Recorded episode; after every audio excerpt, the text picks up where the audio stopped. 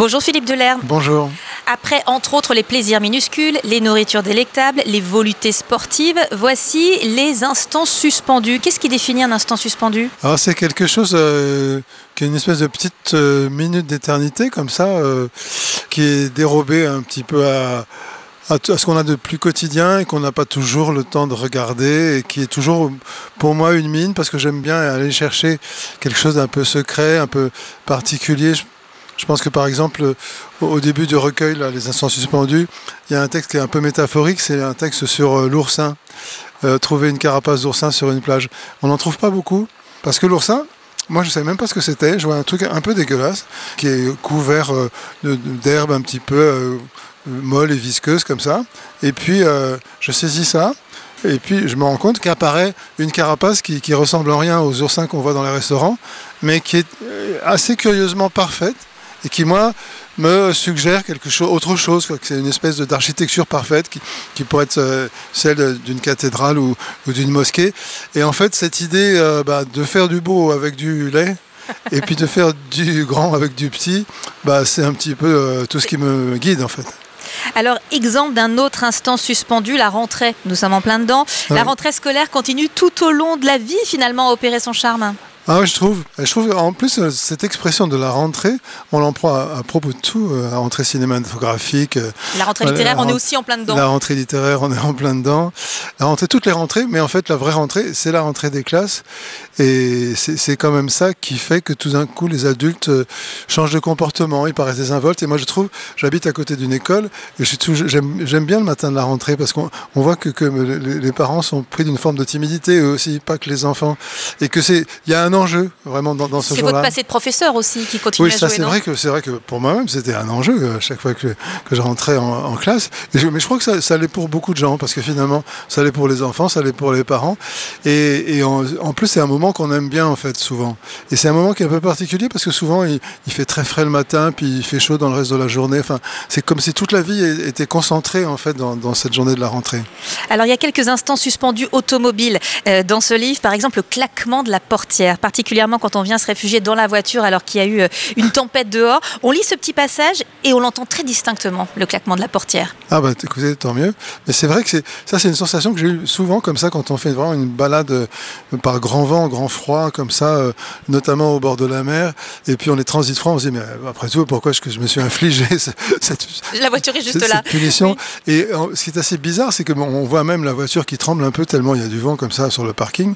Et puis il suffit de claquer la portière et tout d'un coup, en une fraction de seconde, on est incroyablement bien, euh, protégé, euh, carapacé par, par, par la voiture. Et c'est c'est quand même une, une fraction de seconde là, qui une petite éternité. oui. Le moteur de la deux chevaux fait aussi partie de ces instants suspendus? Ah oui, oui c'est vrai que le moteur de la deux chevaux, bon, beaucoup de gens l'ont en tête. En plus, euh, on en voit encore des deux chevaux qui passent comme ça. C'est devenu un, un tout petit peu mythique, hein, Ouais. les deux chevaux. Et c'est, euh, euh, elle a un bruit qui est sympa. C'est vrai que c'est une espèce de petit frôlement comme ça, tout doux. Moi, je compare ça à un, un labrador. C'est, c'est une espèce de vieux chien fidèle comme ça qui, est fait pour aller sur le chemin de halage pour aller à la pêche, quoi. Donc, et puis aussi pour ouvrir le toit, euh, si on a des enfants derrière, bon, c'est génial. Donc voilà. Et c'est, mais ce bruit, la façon dont, on entend les, reprises aussi de la boîte de vitesse, ça fait, ça fait vraiment partie du charme de la deux pattes. Et c'est un bruit qui ressemble à aucun autre. Très singulier. Alors il y en a plein d'autres évidemment, la mousse à raser, le train arrêté en pleine voie, la carte de Noël, la tête de veau grébiche à Issoudun. Euh, il y a également trouvé un sujet de texte court. Euh, Oui. ça peut surgir à n'importe quel moment ça? Ça peut surgir à n'importe quel, com- à quel moment et c'est curieux parce que la vie passe. J'ai commencé il y a très longtemps à écrire des textes courts et en fait euh, c'est extraordinaire parce que c'est une espèce de compensation au, au temps qui passe pour moi parce que la, la vie est toujours neuve quand, quand je trouve une idée de texte court, c'est-à-dire une façon de regarder le réel qui tout d'un coup m'enchante parce que euh, je dis tiens j'avais jamais senti ça ou plutôt je, m'étais jamais dit que ça pouvait être un sujet de texte court et finalement il y a des, sujets qui m'attendent et je les sais pas. Et le jeu, c'est de les découvrir. Et il y a un grand plaisir à les découvrir. Et une petite angoisse aussi à ce qu'ils n'arrivent pas. Mais ça arrive, ça continue d'arriver. Et ça continue d'arriver. En tout cas, c'est continue d'arriver pour ce recueil. Ça veut dire qu'il y a des carnets tout le temps, pas loin, pour pouvoir en les. Fait, et en fait, non. C'est ça, ça, qui est un petit peu euh, paradoxal, c'est que euh, précisément pour que ça soit un sujet pour moi, il faut que. Moi, je ne suis pas du tout un écrivain à carnet, ni, ni quelqu'un qui note des choses. Donc vous n'oubliez pas? C'est-à-dire que si, si, ça doit être quelque, quelque chose de chouette et quelque chose d'important, euh, c'est ancré quelque part et ça ressort beaucoup plus tard. Et, et bon, il suffit pas d'appuyer sur le bouton. Il faut, pour que ça revienne, il faut que ça ait une vraie authenticité, euh, quelque chose qui vraiment me parle et donc a quelque chance de parler aussi aux autres.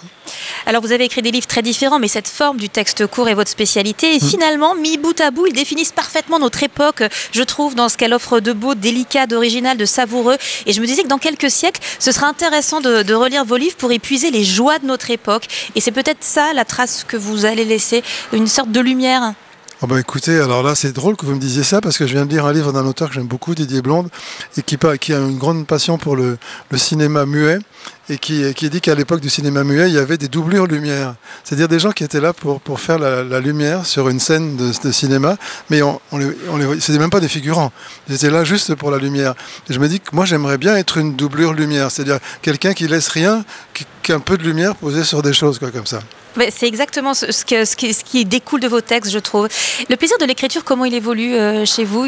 C'est toujours intact, vous l'évoquiez avec le fait de trouver l'idée, mais il y a toujours la même jouissance? Euh, Oui, en fait, euh, et, et, curieusement, même quand je me dis qu'il y, à travers les textes courts, par exemple, j'ai écrit souvent sur des petites phrases, je me suis dit, bon, j'en ai fait trois recueils, j'en ferai pas d'autres. En fait, je me suis surpris en faire un quatrième en ce moment. Et euh, ça se renouvelle d'une manière que, que, je ne maîtrise pas, mais qui est liée aussi à un rapport avec les mots euh, qui vient de très loin, de l'enfance, de, de, la passion de lire quand j'étais enfant, euh, et puis de, bah, du fait que en fait, c'est la seule chose que je sache faire mon frère au, monde, en fait, parce que je suis très très peu bricoleur, je suis pas cuisinier, bon, je tout petit peu jardinier, mais je suis surtout écrivain en fait. Philippe Delerme, vous signez Les Instants suspendus au seuil, une quarantaine de textes universels emplis de douceur et de sagacité, une lecture qui s'avale à petite lampée pour bien profiter de tous ces arômes. Merci beaucoup. Merci à vous.